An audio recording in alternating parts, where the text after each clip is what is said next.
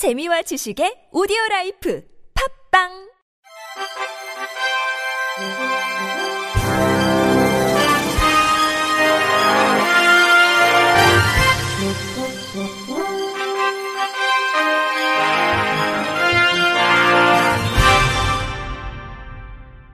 청취자 여러분 안녕하십니까? 9월 11일 월요일 KBRC 뉴스입니다. 장애인 권리 예산 보장 등을 요구하는 전국 장애인 차별 철폐연대가 약 일주일 만에 출근길 지하철 탑승 시위를 재개했습니다. 전장현은 지난 5일 기획재정부가 국회에 제출한 내년도 예산안을 비판하며 약 8개월 만에 출근길 지하철 탑승 시위를 재개하겠다고 밝힌 바 있습니다. 전장현은 오늘 오전 8시쯤 서울 지하철 2호선 시청역 승강장에서 기자회견을 열어 윤석열 정부가 국회 제출한 2024년 예산은 중증 장애인을 국가가 나서서 장애인 거주시설에 가두는 예산을 강화하고 전장현이 요구한 장애인 권리 예산은 표적 삼아 동결했다고 지적했습니다. 이어 심지어 중증 장애인 노동권을 보장하는 쥐꼬리만한 예산마저 사업 자체를 폐지했다며 하루속히 윤석열 정부와 오세훈 서울시장은 대화를 통해 차별의 문제를 해결하라고 강조했습니다. 전자견은 이날 오전 7시 30분쯤 서울 지하철 2호선 당산역에서 지하철 탑승 선전전을 시작한 뒤 시청역으로 이동해 2024년 장애인 권리 예산 쟁취 및 오세훈 서울시장 혐오 정치 고발 기자회견을 진행했습니다.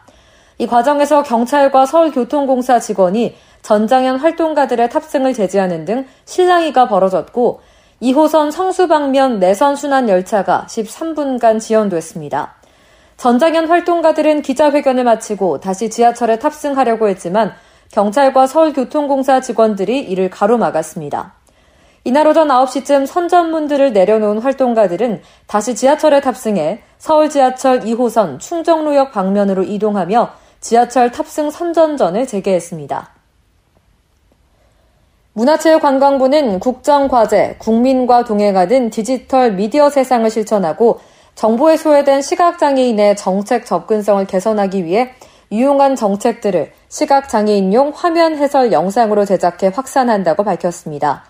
화면 해설 영상은 시각장애인에게 영상 속 정보를 보다 충실하게 전달하기 위해 영상에 등장하는 인물의 행동과 배경, 상황 변화 등의 요소를 음성으로 설명해주는 영상입니다. 이번에 첫 번째로 공개하는 화면 해설 영상은 시각장애인의 일상을 담은 소리로 보여드립니다로 비장애인은 놓치기 쉬운 일상 속 위험을 화면 해설 영상 방식으로 알기 쉽게 소개합니다. 이후 문체부는 정부 부처의 주요 정책을 소개하는 영상에 화면 해설을 더해 일주일에 두 편씩 유튜브 채널에 게재할 예정입니다. 특히 수요자의 생각을 반영하기 위해 시각장애인이 참여하는 모니터링단에서 대상 영상을 결정합니다. 아울러 문체부는 화면 해설 영상의 취지를 널리 알리고 비장애인이 관심을 가질 수 있도록 온라인 이벤트도 진행할 계획입니다.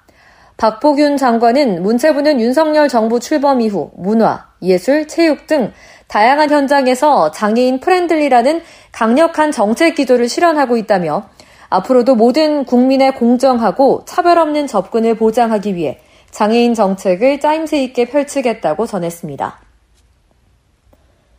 보건복지부와 국립재활원, 국립건, 국민건강보험공단은 오늘부터 27일까지 17일간 제1회 장애인 건강주치 시범사업 이용수기 공모전을 개최한다고 밝혔습니다. 장애인 건강주치 제도는 중증 장애인이 자신의 건강주치를 직접 선택하고 주치의로부터 만성질환 또는 장애 등 건강 문제를 지속적, 포괄적으로 관리받는 제도로 2018년부터 시범사업을 시행하고 있습니다.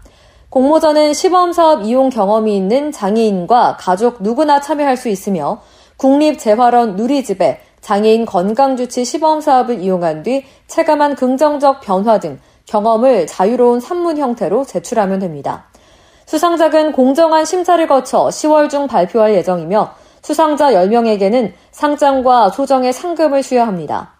송준환 복지부 장애인 정책국장은 장애인 건강주치 제도는 장애인이 지속적, 포괄적으로 건강 관리를 받을 수 있도록 해 건강한 삶을 영위할 수 있도록 지원하는 중요한 제도라며 장애인과 가족의 이용 경험 및 의견 청취를 통해 시범 사업을 개선하고 더욱 활성화해 나가겠다고 밝혔습니다. 강윤규 국립재활원장은 공모전을 통해 우수 사례를 발굴해 보다 많은 장애인이 장애인 건강 주치 서비스를 이용할 수 있는 계기가 되길 바라며 공모전에 많은 관심과 참여를 부탁드린다고 전했습니다. SK텔레콤이 자사의 AI 서비스 에이닷, 설리번 플러스 등을 통해 시각장애인들에게 스마트폰 활용법 등을 교육했습니다.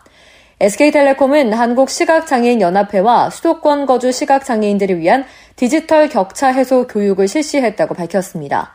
이번 교육은 9일 오후 서울 종로구 시각장애인 쉼터에서 진행됐으며 시각장애인을 위한 스마트폰 기초 조작법과 보조기기를 활용해 앱을 활용하는 방법을 학습하는 프로그램으로 구성됐습니다. 프로그램에는 social 벤처 투아트가 개발하고 SK텔레콤이 음성인식 및 vision AI 기술을 더한 AI 시각보조 음성 안내 서비스 설리번 플러스를 활용해 시각장애인들이 스마트폰 카메라로 사물이나 공간을 촬영하고 사람이나 글자, 사물, 색상 등을 인식해 AI의 음성으로 확인하는 과정도 포함됐습니다. 또 교육생들이 에이닷에서 캐릭터와의 대화를 통해 다양한 정보를 교류하고 콘텐츠를 감상하는 실습을 진행함으로써 스마트폰을 다양하게 활용할 수 있도록 했습니다.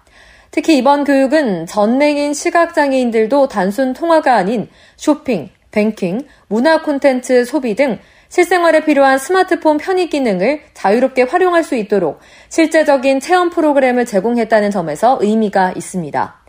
SK텔레콤은 시각장애인들이 실생활에서 느끼는 불편함이나 곤란한 상황들에 대해 정확하게 공감하고 지도할 수 있도록 시각장애인 대표 강사를 중심으로 교육을 진행했다고 강조했습니다.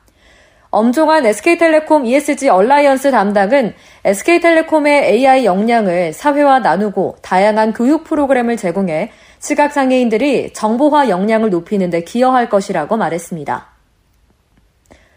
충북 음성군은 반다비 국민체육센터를 이달 말 완공한다고 밝혔습니다.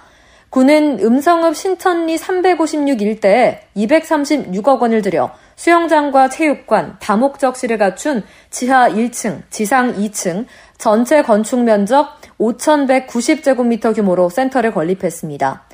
군은 청주, 충주, 괴산 등 도내 장애인 체육시설 운영과 관련한 전문가들로 구성한 민간 위탁 심의위원회 심의를 거쳐 지난 7일 반다비 국민체육센터 민간 수탁업체로 주식회사 IST를 선정했습니다.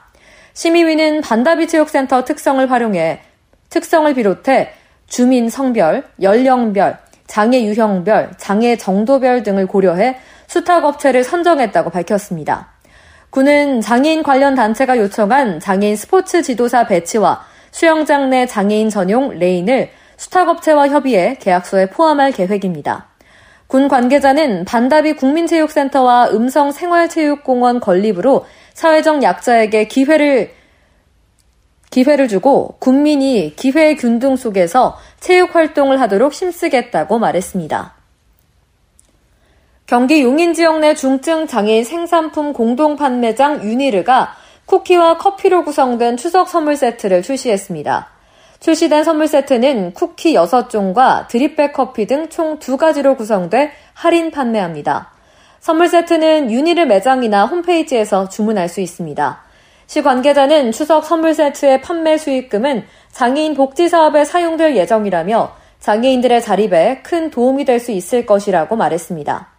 한편 지난 2020년 5월 개관한 장애인 직업재활시설 유니르는 지역 내 직업재활시설 6곳에서 150명의 직원이 직접 생산한 쿠키와 케이크, 커피, 빵을 공동 판매하는 시설로 장애인 고용 등의 사회 환원 사업을 벌이고 있습니다. 끝으로 날씨입니다. 내일 전국 하늘이 대체로 구름 많다가 오후부터는 흐린 날씨를 보이겠습니다. 아침 기온은 서울과 청주가 22도, 대구와 광주 21도로 선선함이 감돌겠습니다. 낮 기온은 서울과 광주, 부산이 29도, 대구는 30도를 보이겠는데요. 내일 오후 사이 경기 북부와 강원 영서 북부에는 약한 빗방울이 떨어지는 곳도 있겠습니다. 또 오후 한때 전북 동부와 전남권에 5에서 30mm, 경북 서부, 경남 북서 내륙에는 5에서 20mm의 소나기가 내리겠습니다. 소나기가 내리는 일부 지역에서는 돌풍과 천둥 번개를 동반하는 곳도 있겠습니다. 한편 자외선 지수는 높음 수준, 또 서쪽 지역을 중심으로는 오존 농도도 나쁨까지 치솟겠는데요. 자외선 차단제를 꼼꼼히 바르시는 게 좋겠습니다. 이상으로 9월 11일 월요일 KBRC 뉴스를 마칩니다. 지금까지 제작의 권순철, 진행의 최정인이었습니다. 고맙습니다. KBRC